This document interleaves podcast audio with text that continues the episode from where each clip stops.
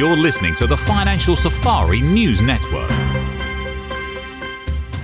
Each and every week, I talk to very interesting people, and the most important part is that I shouldn't be the only one hearing it. I really feel that if these people make sense to me, that everyone out there needs to hear it. So stay tuned, folks, and I hope you enjoyed this newest weekly segment on Coach Listens. For the Financial Safari News Network, I'm Steve Siddall. Tis the season, the shopping season, that is, and it appears Americans are feeling confident this year with one survey predicting consumers will spend approximately $728 on holiday gifts and other holiday activities. But the nation's shopping centers are doing more than just tracking how much we spend, they're also looking at where we're spending our holiday dollars. Joining me today with the results of a survey is Tom McGee, President and CEO of the International Council of Shopping Centers. Tom, what's one of the takeaways from the survey this year?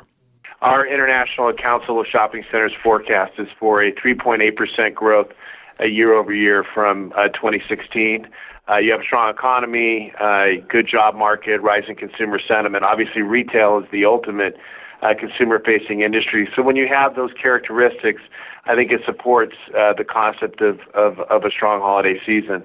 Uh, physic- sto- despite uh, a lot of the perception that's in the market in the marketplace, uh, physical stores will still dominate uh, as a total percentage of retail sales, and so. Uh, we expect the $670 billion of total retail sales to happen over the holiday season. About 570 billion of that will happen in the store, with the balance happening online. So there will be growth in both segments as a percentage online obviously gets a lot of press because of the percentage of growth that it has but the ba- the vast majority of absolute dollars still happen in a physical store. Ninety percent of all physical all retail sales in this country still happen in a physical store. You know, I think we lose sight of that, and it, and it's. I mean, you can't get around it. Really, their stores are there, and we go right. I mean, that's that's what happens. And the the even though we hear, like you said, media, we talk about you know the biggest Black Friday ever. It's going to exceed retail and Cyber Monday, but when it comes down to it, the bottom line's the bottom line. Well, the bottom line is the bottom line, and you know, U.S. Census Bureau numbers don't lie. So, 90% of all sales in this country uh, happen in a physical store. Matter of fact, in, in yesterday's financial press in the Wall Street Journal, that was that was quoted for the U.S. Census Bureau. Uh, we're clearly operating in a, an environment where there is a lot of change and trends that are impacting retail, uh, technology uh, not in this concept of just online, but the access to technology, the access to information is clearly informing the consumer and, uh, and, and providing a lot of price transparency. Major demographic changes happening in the country with a rising millennial population and a, a baby boomer population that's transitioning out of their prime consumption years. And of course, you just have changing consumer expectations, a real premium placed upon experience. You know, those retailers that do a really good job of offering a unique experience when you walk through those doors. Shopping centers that offer an experience when you walk into that shopping center are going to be those that do uh, best over this holiday season and, quite frankly, in the long run. Service, merchandise, price, those are tried and true, uh, timeless qualities in retail.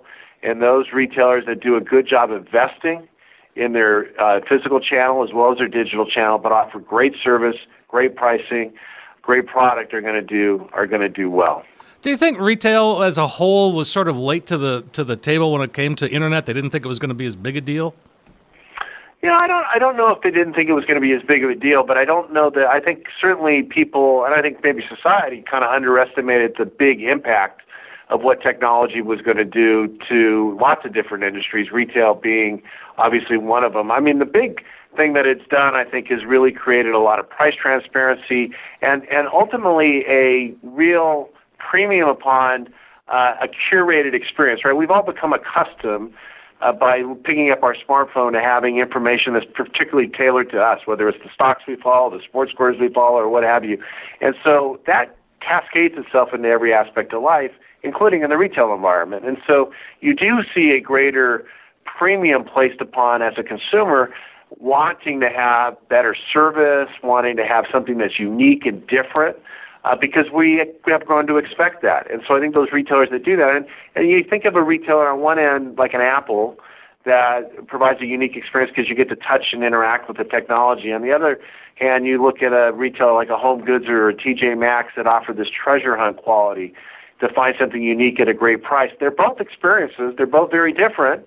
Um, but those are what drives uh, foot traffic into those stores because they offer that great experience. Well, you, you talk about that treasure hunt. That's that's a lot of what I, I think. Um, you know, I think when you talk about baby boomers, I think that's a lot of what they look for, isn't it? I think uh, baby boomers, but also millennials. You know, millennials really? are very price conscious. Uh, you know, they've grown up with a lot of student debt. And so, actually, uh, t- based upon many of the studies that we've done, millennials in particular are quite price conscious um, and really look for a deal. They're very focused upon pricing and, and quality. So that discount store uh, mentality is something that certainly will live on. I think it will. Yeah. Yeah, and what other kinds sure. of things are, are malls doing or shopping centers doing to, to attract us to, to come for this holiday season? A lot of lot of focus on dining, entertainment, uh, movie theaters, services within shopping centers. Holiday time period is also a big time to go to the movies. Usually big releases. This year, of course, you're going to have Star Wars: The Last Jedi that'll be released in December. That's going to drive a lot of traffic. Probably a lot of people eating out as well. That meets the needs of millennials uh, and baby boomers as well, both of whom are pre or post kids and like to spend a lot of time on entertainment. Do you expect a, a, big rush at the end for the procrastinators out there? There's a lot of us like that. I think there will. Uh, there's always a big rush at the end, and uh, I think that's kind of human nature. Super Saturday, which is a Saturday right before Christmas, is always the biggest shopping day of the year, and I think that will be, uh, in fact, the case this year. Tom, I appreciate all your time today. Thank you so much. Thank you. Thanks again to Tom McGee, President and CEO of the International Council of Shopping Centers. For the Financial Safari News Network, I'm Steve Siddall.